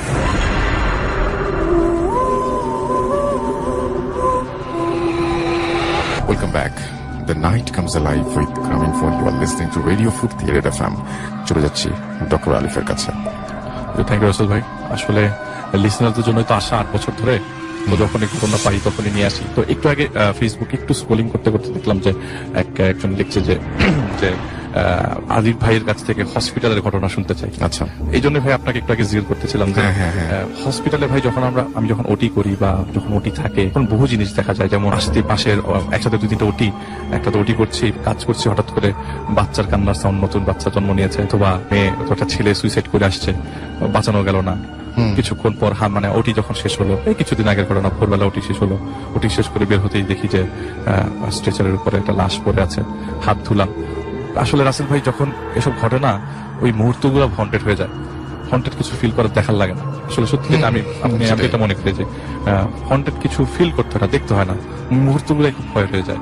হাত হঠাৎ করে বুকের মধ্যে চিৎ করে ওঠে। ফজরের নামাজ পড়ব? নামাজ পড়তে পড়তে পশ্চিম দিকে দাঁড়ালাম ঠিক ডান পাশে স্ট্রেচারের মধ্যে লাশ। একা দাঁড়িয়ে যাব সুন্দর করব বাকিরা কেউ এখন আসে নাই। হুম। পাশেই লাশটা। জিনিসটা চিন্তা করতে ডিফারেন্ট লাগে ওটির ভিতরে ভাই। হয়তো তখন ও লাশটা বের করে নাই বা কিছু একটা। আমরা প্রায় সময় এরকম জিনিসপত্র হসপিটালে দেখি। অপারেশন করার সময় এত কিছু খেয়াল থাকে না। হুম। তো দ্বিতীয় ঘটনাতে যাই আসলে গল্প বলে শেষ করা যাবে না। এবং ওটির এরকম অনেক ঘটনা নিশ্চয়ই আপনার জানা আছে। রাস্তা ভাই আছে কিন্তু দেখেন আমি চাই বলতে মাঝে মধ্যে। কিন্তু নিজেই তো অনেক কিছু দেখি। আমার হাত চোখের সামনে দেখলাম যে মিটারের মধ্যে টু শব্দ হচ্ছে। একদম সমান্তরাল লাইন। মানে সে আর নাই। খালি এখন জাস্ট অ্যানাউন্স করার পালা যিনি মারা গেছেন। আসলে সবকিছু তো এইসব রিলেটেডই ভয় রিলেটেড একদম একদম তাই। তো আসলে দ্বিতীয় ঘটনাটা রাসেল ভাই বলব একজন আহ, তার নাম হচ্ছে নাজিমুদ্দিন উনি- নাজিমুদ্দিন সাহেব। উনি আচ্ছা। উনিশশো একাশি সালের ঘটনা আমার সাথে শেয়ার মানে শেয়ার করেছে। রাসেল ভাই রিসেন্ট ঘটনাগুলো আমি পাচ্ছি না। এটা আমার কাছে মনে হয় শেয়ার করা আসলে আমি আপনাকে বলেছি ভাই খুব ছোট ঘটনা উনি আমার রোগী আর কি। তো দীর্ঘদিন যাবত সামনে দুটা দাঁত আপনার ডেঞ্জার করে থাকার কারণে পরবর্তী সমাজ চেম্বার থেকে চিকিৎসা করিয়ে নেন এইটা, এই রিলেটেডই তো তার নেত্রকোনা তাদের বাড়ি, তো তার বাবা জায়গা রেখে শিফট হয়ে যান সাভারে করে। সেখানে একটা বাড়ি তারা কেনেন, জায়গা কেনেন। তো জায়গা, জায়গাটা আগের থেকে এই দোতলা বাড়ি করা ছিল। তো দোতলা বাড়ি করার সাথে সাথে গাছগাছালি আশেপাশে ছিল। তো তারা নিজেদের মতো গুছিয়ে নেন। তো গোছানোর পর থেকে ঘটনাগুলো এরকম যে সাথে সাথে সবকিছু আবির্ভাব হয় না। আস্তে আস্তে তারা ফিল করতে থাকে এবং বাসার ফ্যামিলি মেম্বার তারা তার ভাই, তার বোন, তারা তিন ভাই, এক বোন এবং উপরে একটা টিন শেড করা আছে রুম যেখানে উনি নিজে থাকতেন আর কি। মাঝে মধ্যে নিচেও থাকতেন উপরে থাকতেন, এরকম মিক্স হয়ে আর ওনার গ্রাম থেকে আত্মীয় স্বজন আসছে, বাসার মধ্যে থাকতো, বেশ বড় জায়গা। সামনে একটা দোলনা আছে, সুন্দর করে গোছানো আর কি। গাছতলা, পেয়ারা গাছ, টিয়ারা গাছ, আম গাছ, তারপরে কাঁঠাল গাছ লাগানো। আচ্ছা। তো ওনার বাসায় ছাদের মধ্যে গাছগুলো সব নুয়ে নুয়ে পড়ে তো ছাদটাও ভালো লাগে এরকম ঘটনা ওনার সাথে ঘটবে এটা উনি চিন্তা করেন বাসা তো কিনে আসছে খুশি সবাই। যেদিন আসে তার ঠিক দেড় দুই মাস পর তারা ওই বিকালবেলা মানে ইলেকট্রিসিটি ছিল না হারিকেনের আলোয় পড়ছিল। আচ্ছা। ঘরের ভিতরে তার ওই ঘরের ভিতরে তার দুই ভাই থাকতো একসাথে। এক ভাই মানে ওই মুহূর্তে রুমে ছিল না সে পড়ছিল। তার বাবা তাদের সবাইকে ওই সাভারের ওই জায়গায় লোকাল একটা স্কুল ভর্তি করিয়ে দেয়। আচ্ছা। তো তার বাবা ওইখানে আশেপাশে কাজ করতো। তো লোকাল স্কুলে পড়তে পড়ছে পরের দিন পরীক্ষা থাকবার কারণে হঠাৎ করে। মানে তার মনে হয় যে তার টেবিলটা এরকম পেছনে খাট। তো পেছনে যদি কেউ এসে বসে সে বুঝবে না। মানে বুঝবে কেউ এসে বসছে দেখা যাবে না। আচ্ছা। তার টেবিলটা হচ্ছে জানালা বড় বড়। তো সে পড়ছে হঠাৎ করে মনে হলো কেউ তার রুমে এসে মানে, খাটের মধ্যে এসে বসল। সে পেছনে তাকে বেশি মনে প্রথমে মনে করছিল তার মা। কিন্তু ওই মুহূর্তে চিন্তা করল মা একটু আগে বাইরে গেছে পাশে ওই ওখানে আশেপাশে তেমন বাড়ি ঘর নাই তিন মিনিটের ওয়াকিং ডিস্টেন্স একটা বাড়ি তো ওই পাশের বাড়িতে গেছে। তো উনি মা আসছে মাসা মা আসার পরে মা তুমি কি আমার রুমে একটু আগে ঢুকছিলে বা কিছু একটা? হুম। বলে না তো। তাহলে কে? আমি তো আমার- ওনার দুই ভাইকে নিয়ে বের হয়েছিল আর কি। ওই ঘরের মধ্যে ছিল উনি ছিল ওনার দাদি ছিল। দাদি ছিল কর্নার রুমে দাদি তত হাঁটতে পারতো না। প্রপারলি হাঁটতে পারতো না। তো এরকম ভাবে সুস্থ মানুষ উনি বুঝছিল ওই হারিকেনের আলোতে যে ছায়াটা বোঝা যাচ্ছিল যে কেউ এসে তার খাটের মধ্যে এসে বসল। আচ্ছা। এটা তার প্রথম ফিলিং প্রথম ফিল করে সে যে এইটা তো প্রথম প্রথমে বুঝতে পারেনি তখন এতটা ক্লিয়ারলি বুঝতে পারে না যতটা পরের পরবর্তী সময় বুঝতে পারে। তারা মানে এরকম টেবিলে বসে খাচ্ছে। তো খেতে খেতে হঠাৎ করে মনে হলো যে তাদের এক রূপ থেকে আরেকম একটা অবয়ব বা একটা মানুষ হেঁটে গেল। ওই মুহূর্তে ওই জায়গায় হেঁটে যাওয়ার মতো মানুষজন প্রস্তুত মানে উপস্থিত ছিল না যেখানে হেঁটে চলে যাবে। কারণ তারা সবাই যেন একসাথে বুঝতে রাখাচ্ছে তার দাদি তো হেঁটে যাবে না তাদের হাঁটতে পারতো না। রাইট একদিন ছাদের মধ্যে যায় মানে এটা মানে কন্টিনিউয়াসলি আট থেকে দশ দিন পর পর মানে এই আতঙ্কের মধ্যে থাকতো যে কোনো না কিছু ঘটনা হঠাৎ করে সামনে এসে পড়বে। তো ছাদে হাঁটছে রাত্রে সাতটা আটটার দিকে। তো বাতাস বইছিল। তো ইলেকট্রিসিটি তো আমি আগে বললাম ইলেকট্রিসিটি তো বাতাস পেলেই বাতাস একটু বইলেই ছাদে চলে যেত সবসময়। বাতাস বাতাসের জন্য। তো সেদিন বাতাস বাতাস বইছে তো উনি ছাদে গেলেন ছাদের থেকে দেখল যে নিচে যে দোলনাটা দোলনাটা তুলছে এবং দোলনাটার মধ্যে একটা মেয়ে মানুষ বসে আছে। আচ্ছা। একটা মেয়ে বসে আছে। তো তার বোন তার বোনের বয়স হচ্ছে মানে তিন ভাই এক বোন তো বোনের বয়স হচ্ছে মাত্র চার বছর। আচ্ছা। আর তার মা নিশ্চয়ই দোলনাতে করে এলিয়ে বসবে না। অস্বাভাবিক অস্বাভাবিক বসে দোলনায় দোল খাচ্ছে। উনি ভয়ে নিচে নেমে যায়। নিচে নেমে তার বাবাকে নিয়ে বাইরে যেতে দেখে দুর্নাতে কেউ নাই। আচ্ছা। খুব সিম্পল আসলে খুবই সিম্পল ঘটনা। ওনার সাথে এইসব ঘটে যাচ্ছিল বাসার মধ্যে। তার বাবাও মাঝে মধ্যে ফিল করতো ছাদের মধ্যে কেউ হাঁটছে। ছাদে উঠার আগে মনে হলো না ছাদের মধ্যে কেউ আছে। জিজ্ঞেস করে এই ছাদে কেউ আছে নাকি? উঠার প্রতি তো নাই। নাই। কিন্তু মনে হচ্ছিল কেউ আছে ছাদে। তো এটা প্রায় সময়ই তার মনে হতো যে অত তার বাবা হয়তো মনে হচ্ছে যে গাছের থেকে বিড়াল টিড়াল এসে হাঁটতে হাঁটছিল হয়তো মনে হচ্ছে যে আমি সেই হাঁটার শব্দ পেলাম বা কিন্তু বিড়ালের হাতে তো অনেক সব সাউন্ডলেস বিড়াল তো শব্দ করে হাঁটা কিন্তু এই জিনিসগুলো বারবার বুঝ দিতেছিল যে, আসলে ঘটনাগুলো কি কোনো আমাদের সাথেই ঘটছে না? আসলে আমাদের ভুল ধারণা। আমরাই মিস্টেকেনলি বলছি যে, আমরা কিছু একটা দেখতে পাচ্ছি। তো এই ঘর টু ঘর মুভমেন্ট প্রায় এটা একদম প্রমিনেন্ট ঘর টু ঘর মুভমেন্ট যে এক ঘর থেকে এক ঘরে একটা মানুষ হেঁটে যাচ্ছে আর ঘর থেকে এক মানুষ হেঁটে যাচ্ছে। এটা প্রায় এবং সরাসরি সবাই ফিল করতো। রাতের বেলা তো ঘুমটা তো অতটা বুঝতো না। আমি যে রসের মানে ঘটনাগুলো বলি রাসেল ভাই মাঝে মধ্যে যে রাতের বেলা ঘুম ভেঙে যাচ্ছে। তাদের কেউই রাতের বেলা ঘুমের মধ্যে এরকম কিছু পেতো না। কিন্তু যখনই সন্ধ্যা হতো বা দুপুর বেলা গড়িয়ে যেত তখনই মনে হতো যে এক ঘুম থেকে আরেক কেউ না কেউ হেঁটে যাচ্ছে। এটা হচ্ছে সর্বশেষ ঘটনা। তার কাজিনা নেত্রকোনা থেকে আসে। যেটার কারণে তিনি আমার কাছে আসেন। খুবই সিম্পল তো কাজিনরা যখন নেত্রকোনা থেকে আসে তো দু তিনটা কাজিন ছাদের মধ্যে রাত্রেবেলা একসাথে আড্ডা টাড্ডা তখন তো ক্লাস টেনে পড়ে। ক্লাস টেনে পড়ে মানে রাস্তা সতেরো ষোলো সতেরো বছর একসাথে ছাদে গল্প টল্প করে কাজিনরা আগে নিচে নামে সে ছাদের দরজাটা লাগিয়ে নিচে নামে। এরকম ঘটনা হওয়ার পর থেকে সে আর উপরে থাকে থাকতো না আর কি। উপরে ছাদের রুমটা তার পড়ার রুম ছিল। পরবর্তী সময় টেবিল টেবিল নিয়ে সে নিচে নেমে আসে আর কি। তো যখন নিচে নামছে উপরে আর কেউ নাই অলরেডি লক তো সিঁড়ি দিয়ে নামার সময় তার কাজিনরাও তার থেকে অলরেডি দশটা স্টেপ এগিয়ে গেছে। আচ্ছা। হঠাৎ করে তার তার মনে হলো যে পেছন দিক থেকে আমাকে কেউ ধাক্কা দিচ্ছে আচ্ছা। প্রচণ্ড জোরে ধাক্কা দিয়েছে এবং ধাক্কাটার কারণে আপনি উনি ওই রেলিং ধরবে অথবা থপাস মানে সাপোর্ট নেওয়ার চেষ্টা করবে মানে স্টেয়ার গুলাতে এটার কোনো চান্স মানে সে একদম এক লাফে নিচে যেয়ে পড়ে এবং তারপর সাথে সাথে ওনার সামনে দুটো দাঁত ভেঙে বেরিয়ে পড়ে সকেট আচ্ছা। দাঁত দুটো তার হাতে। এবং তার মুখ থেকে অঝরে রক্ত ঝরছে তো সব আসার সবাই খুব ভয় পেয়েছে। এবং তার বাবা মা খুব ভয় পায়। এতদিন ধরে এই ঘটনা প্লাস এটা উনি বলল যে আমি তো জানি না আমাকে কি জানি নক আমাকে কি জানি ধাক্কা দিল প্রচণ্ড জোরে ধাক্কা দিছে। তো উনি আহ, তার দাঁতগুলা নিয়ে মানে ওই আশেপাশে ডেন্টাল সার্জন তো রাতের সন্ধ্যার সময় খুঁজে পায়নি। পরদিন সময় পরবর্তী দিন ঢাকায় আসে। ঢাকায় এসে ডাক্তার দেখায়। তো আমরা ডেন্টিস্ট্রি ভাষাটাকে বলি অ্যাবালসেন দাঁত বেরিয়ে পড়ে সকেট থেকে। তো ওইটা ফিক্স করার অনেক চেষ্টা করে কিন্তু ফিক্স হয় না। মাঝে মধ্যে আমাদের এরকম একটা চিকিৎসা আছে যে দাঁত ভেতরে ঢুকে দেওয়া যায় বেরিয়ে গেলে। কিন্তু এটা এটা সার্টিন টাইমের মধ্যে দাঁতটাকে একটু স্যালাইনে ঢুকিয়ে রাখতে হয়। ততক্ষণ তত এই এত এত আগে মানুষ এগুলো জানতো না। তো পরবর্তী সময় দাঁতগুলো হারিয়ে ফেলতে। হবে তাকে তার দাঁতগুলো ঠিক ছিল না। তো পাঁচ সাত বছর পর সে দাঁতগুলো বাধাই করে নেয় ডেঞ্চার করে নেয়। কিন্তু রাসেল ভাই যে ক্ষতটা তার এখন পর্যন্ত সে স্বপ্নে পায় সেটা হচ্ছে তার মুখ থেকে অঝরে রক্ত পড়ে তার হাতের মধ্যে দুটো দাঁত সে প্রায় স্বপ্নে দেখে। প্রায় স্বপ্নে দেখে। অনেকে বলে স্বপ্নে নাকি দাঁত দেখে দাঁত পড়া দেখলে নাকি মানুষ মারা যায় বা এরকম কিছু একটা অনেকে তার তার মধ্যে আমি জানতাম না। তো তার কাছ থেকে আমি প্রথম শুনলাম যে দাঁত নিজের দাঁত থেকে পড়ে গেলে মনে হয় যে মারা যাও ঘনিষ্ঠ মারা যাও নাকি ঘনিয়ে আসছে বা কিছু একটা। লাগে ভাই এটা আমি প্রায় লাস্ট থার্টি এইট ইয়ার্স ধরে শুনতে প্রায় সময় আমি স্বপ্নে দেখে আমার দাঁতগুলো পড়ে গেছে। হাতের মধ্যে আমার দাঁত এবং অজভরে আমার মুখ থেকে রক্ত ঝরছে। এবং তার ফলে কি কেউ মারা গেছে? তার দাঁত দাদি মারা গেছেন। দাদি মারা গেছে। উনিশশো উননব্বই সালের আট নয় বছর পর দাঁতি তো হাঁটতে পারতো না অনেক আট আট বছর মতো বাঁচে। উননব্বই সালে তার দাঁতি মারা গেছে ওকে এটাই ছিল আসলে thank you so much thank you Alif আপনার ঘটনার জন্য এবং আশা করছি যে এই ঘটনাটি আপনারা এনজয় করেছেন এবং আপনাদের ভালো লেগেছে। আমরা দেখব একটু আমাদের ফেসবুকে কি অবস্থা এবং তারপরে আমরা প্রত্যেক ঝামেলা হচ্ছে আমরা যেটা করি তার মাঝখানে আরও একটা ঘটনা পড়ে আসি এবং এই ঘটনাটি পাঠিয়েছেন আমাদেরকে আমাদের একজন লিসেনার যিনি ইমেইল করে আমাদের ঘটনাটি পাঠিয়েছেন, আমরা তার ঘটনাটি পড়ছি। আসসালামু আলাইকুম রাসেল ভাই, আশা করছি এখন আপনি ভালোর দলে। ব্যক্তিগত কারণে আমি আমার নাম বলছি না। আমি নাটোরে থাকি, তাই ইচ্ছা থাকার পরেও স্টুডিওতে গিয়ে ঘটনা বলতে পারছি না। তারপরে তিনি তার ফোন নাম্বার শেয়ার করেছেন। এর আগে আমি একটি ঘটনা পাঠিয়েছিলাম, পরে এটা আমার দ্বিতীয় ঘটনা।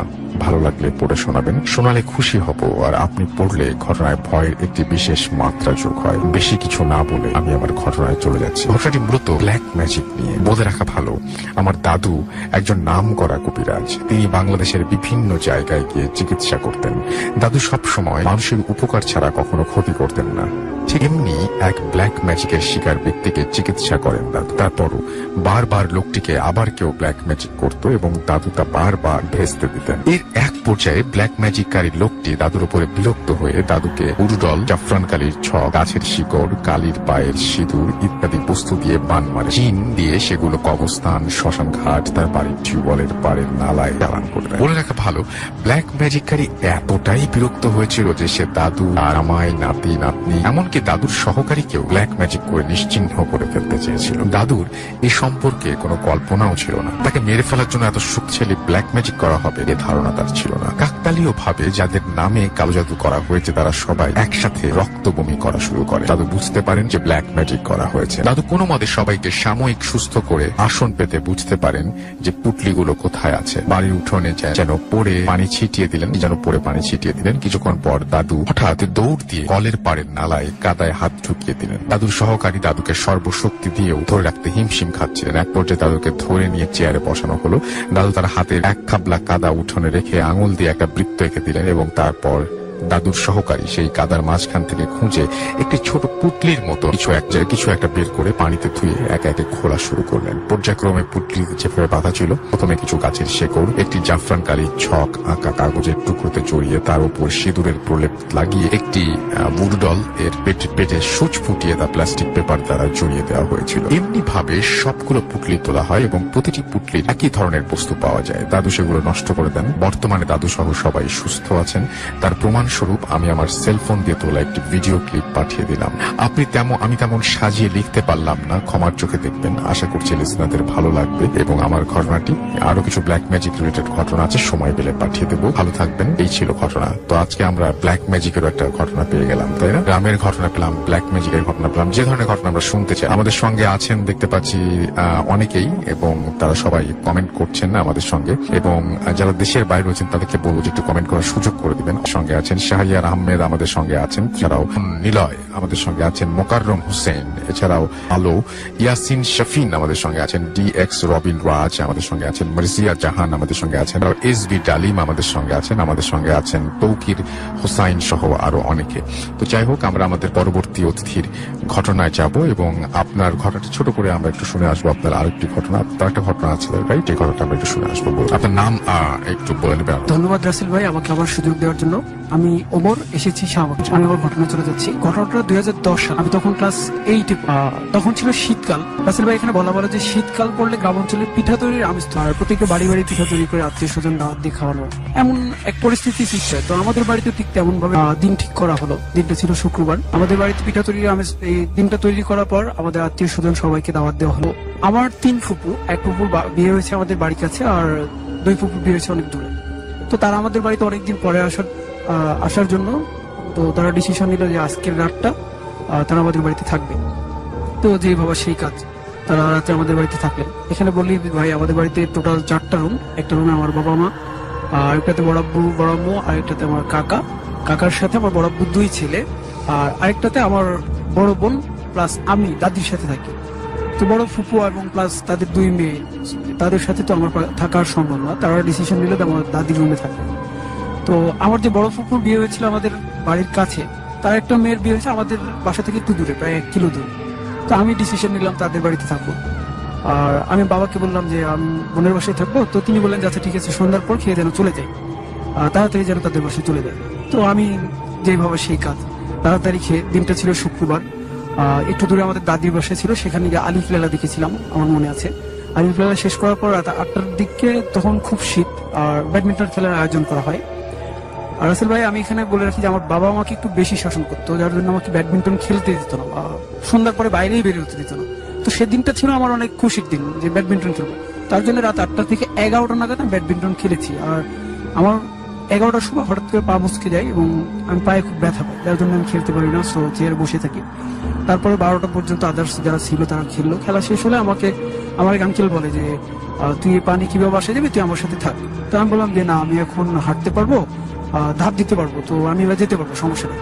তখন আমার আঙ্কেল বলে যে আচ্ছা ঠিক আছে, খুব যদি খুব যদি সমস্যা হয়, এই বাসার পাশে যে বুড়ো মাটা আছে, আমাদের ওই বাসার, আমার কাকার বাসার পাশে একজন বুড়ো মহিলা থাকতো তাকে আমরা সবাই বুড়ো মহিলা ডাকতাম। তো উনি ঝাড়ফু করে। উনি আমাকে বলে দিলেন যে তুমি ওনার কাছে যা, দেখ, উনি রাতভর নামাজ পড়ে জেগে আছে, হয়তো যদি ঝাড়ফু দেয়, তাহলে হবে।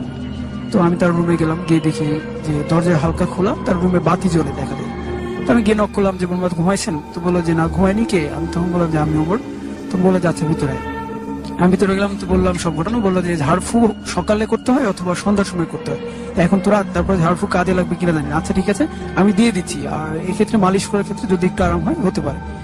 তা আমি তার কাছে ঝাড়া দিলাম, সে তার কাজ করল, কোনো সমস্যা নেই। কিন্তু আমি যখন চলে আসব, তখন রাসেল ভাই সে আমাকে বলে যে তুই এত রাত্রে যে বাসায় যাবি? তোর বাবা তো আজকে বকা বেশি শাসন করে তাই, ওনারাও জানে। তো আমি বললাম যে, আমি তো বাসায় যাব না, আমি যাব হচ্ছে বোনের বাসায়। বোনের বাসায় একটু কাছেই ছিল ওদের বাসায় আজকে থাকব। তখন একটু উনি অদ্ভুত ভাবে বললেন যে হাই হাই তুই বলিস কি যে, এত রাত্রে তুই বোনের বাসায়, তুই কীভাবে যাবি?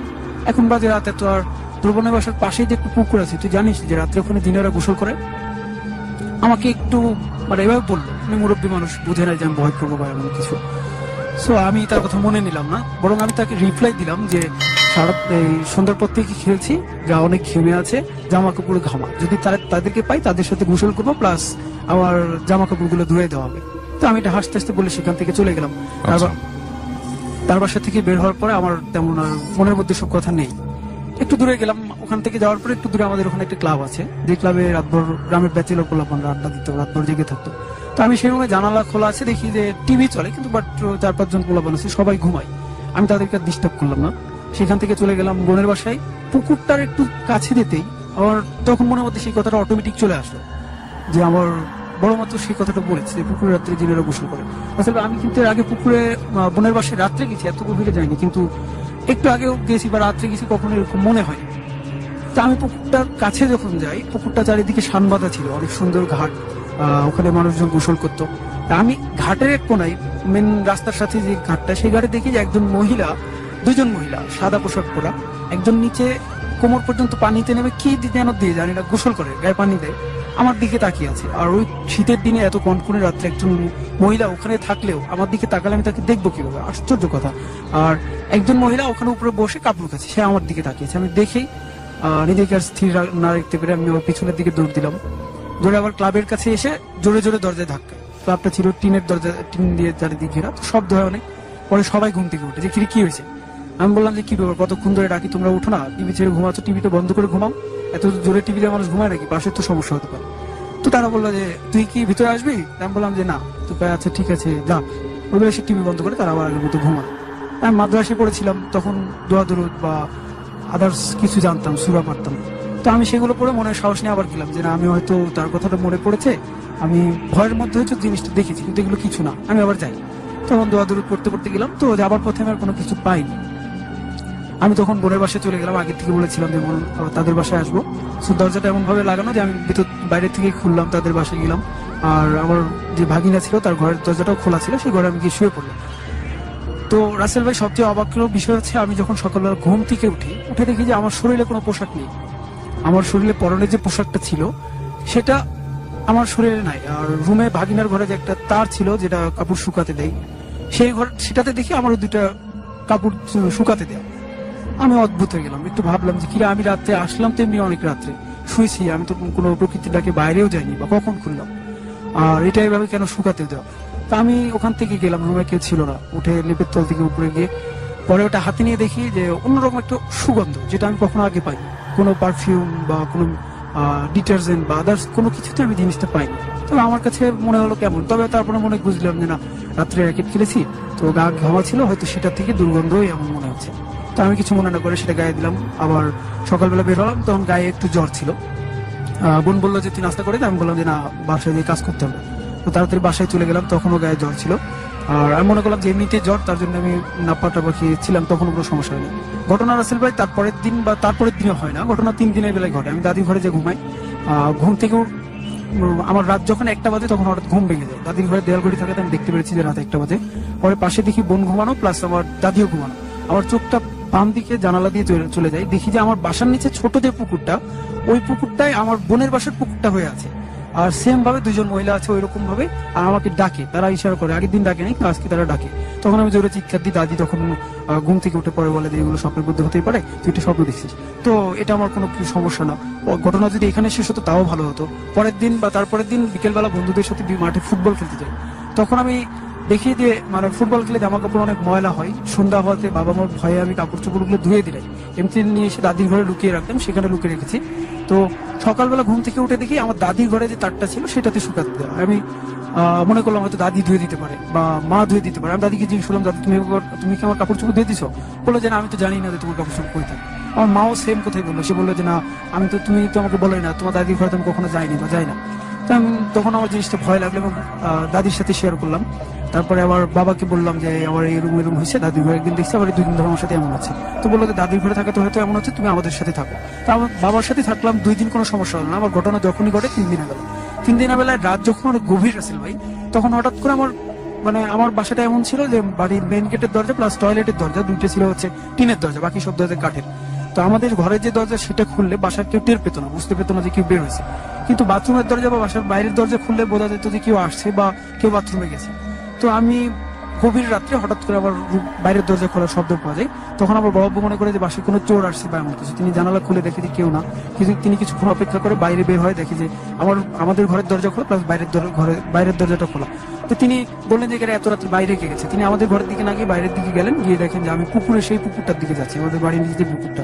উনি আমাকে দ্রুত গেলেন এবং আমাকে মানে ধরলে, ধরতে আমি সেন্সলেসে পড়ে যাই। পরে তিনি আমাকে এসে বাসায় নিয়ে এসে বাবা সবাই উঠে পানি ছিটানি দেয়, তারপরে জ্ঞান ফিরে। তখন আমি বলি আমি তো পুকুরে যাইনি, আমি স্বপ্নে দেখেছি এরকম যে আবার ওই সেম স্বপ্ন দেখেছি।